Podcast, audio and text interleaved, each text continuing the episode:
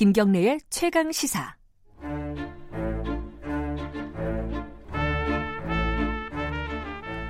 김경래 최강시사 3부 시작하겠습니다. 수요일마다 돌아오는 영화 스포 최강시사 영화 코너 스포일러 시간입니다. 최강희 영화평론가 안 나와 계십니다. 지금 전화로 연결되어 있습니다. 안녕하세요.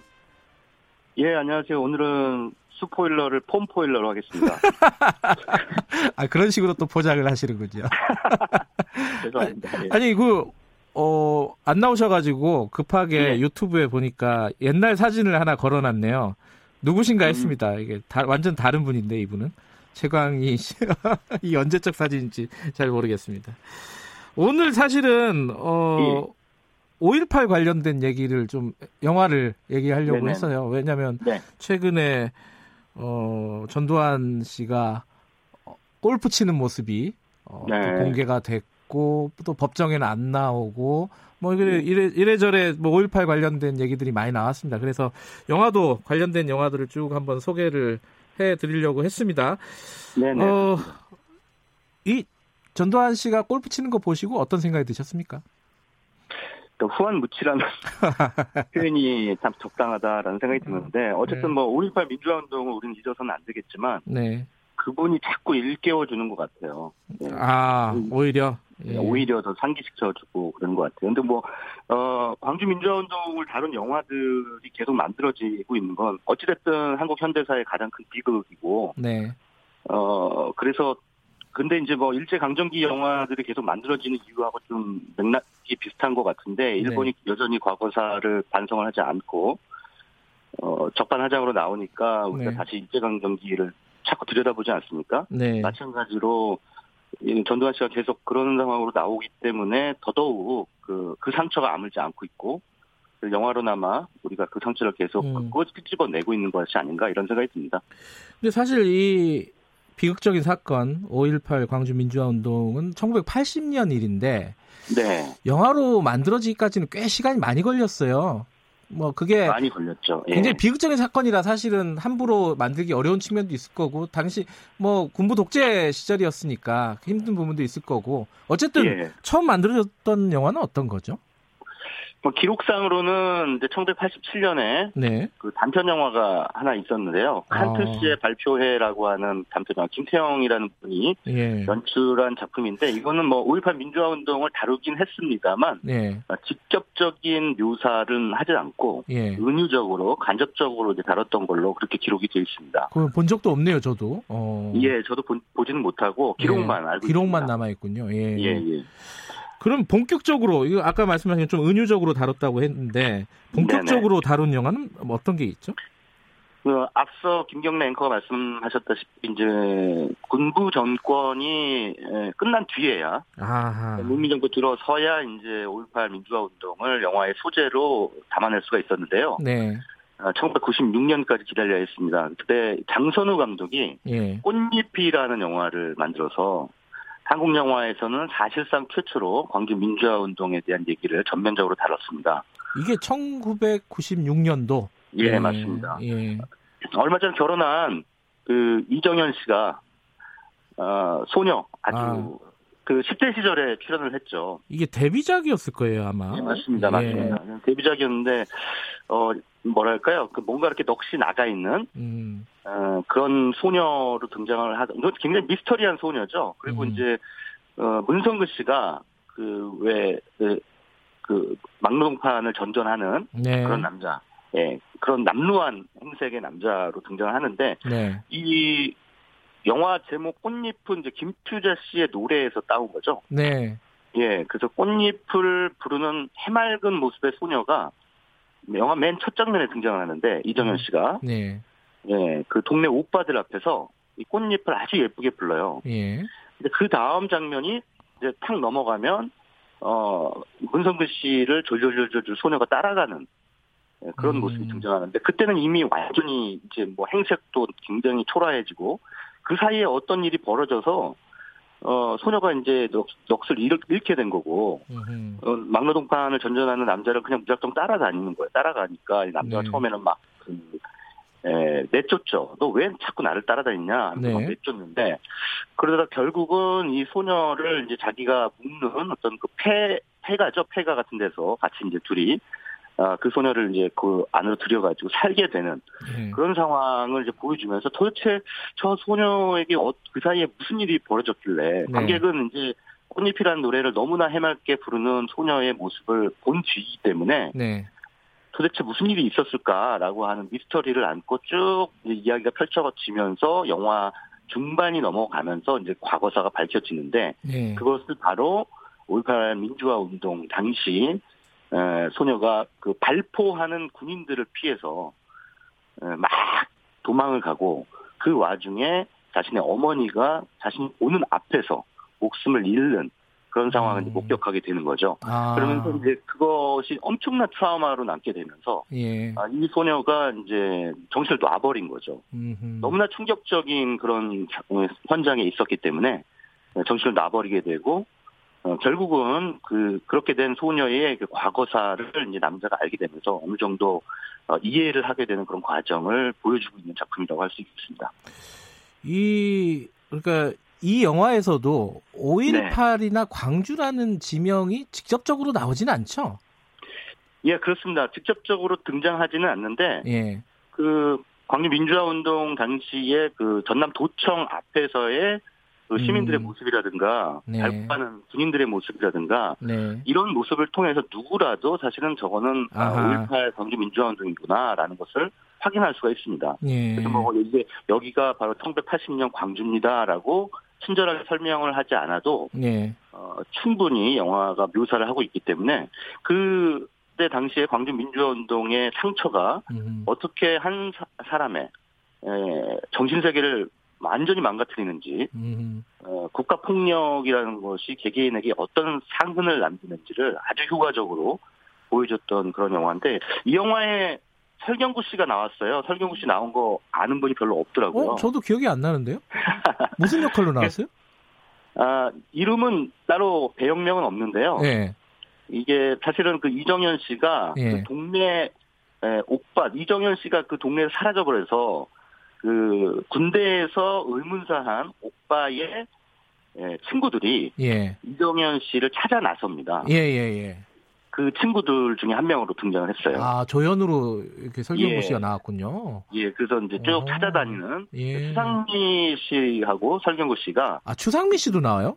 예, 예, 두 사람이 예. 아, 이정현 씨를 막 찾아 나서는 그런 그 설정으로 이제 등장을 하죠. 음. 그리고 이후에 이제 설경구 씨가 야, 마침 이 영화에 출연한 4년 뒤에 이제 이창동 감독의 박하사탕이라는 영화, 아하. 아, 그 영화에 출연을 해서 예. 그 광주 민주화운동의 어떤 가해자로서 거기에 그 시민들을 학살하는데 예. 에, 동원이 됐던 계엄군 입장의 에, 노인 그런 사람으로 이제 등장을 하게 되죠. 아, 그 영화를 만약에 지금 새로 꽃잎을 보신다면은 그런 네. 배우들을 찾아보는 것도 나름 재미가 있겠네요. 그렇죠. 예. 음, 이정현 씨는 그때 어, 데뷔를 하- 해가지고 그 뒤에 굉장히 유명한 댄스 가수로 활동을 하다가 요즘은 예. 다시 어, 배우로 활동을 굉장히 잘 많이 하고 있는 것 같습니다. 그죠? 예, 활발하게 활동하고 있고 뭐 음. 여러분들 우리나라에서 가장 많이 본 영화죠. 가장 많은 분들이 본 영화 명량이라는 아, 명량. 영화에도 예. 예, 이정현 씨가 등장을 하죠. 제가 그래서 이, 이정현 씨 팬입니다. 아, 예, 예. 정말 이 꽃잎이라는 영화 보면은 네. 아 정말 이게 여- 연기 천재구나. 음, 라는 생각이 들 정도예요. 정말 탁월하게 그 상처받은 한 영혼을 네. 연기를 하고 나중에 어, 이정현 씨가 이제 오빠의 무덤 앞에서 대성 통곡을 하는 장면이 나오거든요. 예, 근데 그걸 저 멀찌감치서 문성근 씨가 바라보는 장면이 있는데 예. 아그 장면은 정말 눈물이 어 눈물 없이 볼 수 없는 정말 아, 정말 슬픈 장면입니다. 그렇군요. 어. 네, 그 뒤에 이게 1996년도 이제 김영삼 정부 때 네, 얘기네요. 그죠? 네 그렇습니다. 그 뒤에 만들어진 영화는 뭐가 있죠? 5.18 관련된 영화가? 그럼 방, 제가 방금 언급하는 이제 이창동 감독의 박하사탕이라는 작품이죠. 아, 여기서 이제 설경구 씨가 등장을 했고 또 문소리 씨가 이 영화로 데뷔를 했죠. 음흠. 예, 그 원래는 이제 연극을 하고 있었는데 두 예. 사람 다. 그때 이제 이창동 감독이 이제 연극 무대에서 보고 문소리 씨를 캐스팅했는데 어쨌든 그 이 영화는 굉장히 독특한 구조를 가지고 있죠. 처음에 뭐 많이들 기억하실 거예요. 박하사탕 첫 장면이 성경국 씨가 철로 위에 서서 예. 달려오는 기차를 향해 팔을 쫙 펼치면서 나 돌아갈래라고 하는 예. 패러디도 많이 대사. 됐던 그런 장면이죠. 예. 명장면. 그, 예. 그 대사를 시작 대사를 치면서 영화가 시작이 됩니다. 그래서 예. 이 영화도 도- 도대체 그저저 인물에게 설경구 씨가 맡은 그 남자 주인공이 도대체 어떤 사연이 있길래 음흠. 맨 처음에 저렇게 기차 앞에서 몸을 던지나 열차 앞에 몸을 던지나라고 네. 하는 의문을 이제 가지고 관객들을 이야기 속으로 이끌어 나가는데 네. 이 플래시백 기법이죠. 한 음. 번씩 한 번씩 과거로 돌아가는 거죠. 네. 그래서 설명구 씨의 과- 과거사로 돌아갑니다. 뭐 고문 경찰이기도 했고 네. 어, 다양한 어떤 직업들을 전전했던 설경구 씨의 모습이 비춰지는 가운데 결국 맨 종착역으로 이어지는 곳이 바로 5.18 광주라고 하는 현장인 거죠. 음흠. 그래서 거기에서 어, 계엄군으로 거기에 있었고 또 시민들을 어, 시민들에게 총을 쏠 수밖에 없고 자신이 쏜 총에 어, 무고한 시민이 또 목숨을 잃는 상황을 본인이 직접 경험을 한 거죠. 그래서 이제 아. 그런 거에 대한 죄책감을 평생 안고 살아갈 수밖에 없는. 근데 그 죄책감이 오히려 또 그 정당화하기 위해서 그 죄책감을 정당화하기에 아, 군사 독재 정권의 그 고문 경찰로서 부역하기도 하고 네. 네, 뭐 다양한 그런 그러다가 결국은 페인이 되는 그런 과정 을 이제 어, 음. 과거사로 돌아가면서 그것을 보여주기 때문에 더더욱 그 광주의 상처를 효과적으로 보여줬던 영화다라는 생각이 듭니다. 그 꽃잎은 어 꽃잎하고 박하사탕이 좀 통하는 게 있네요.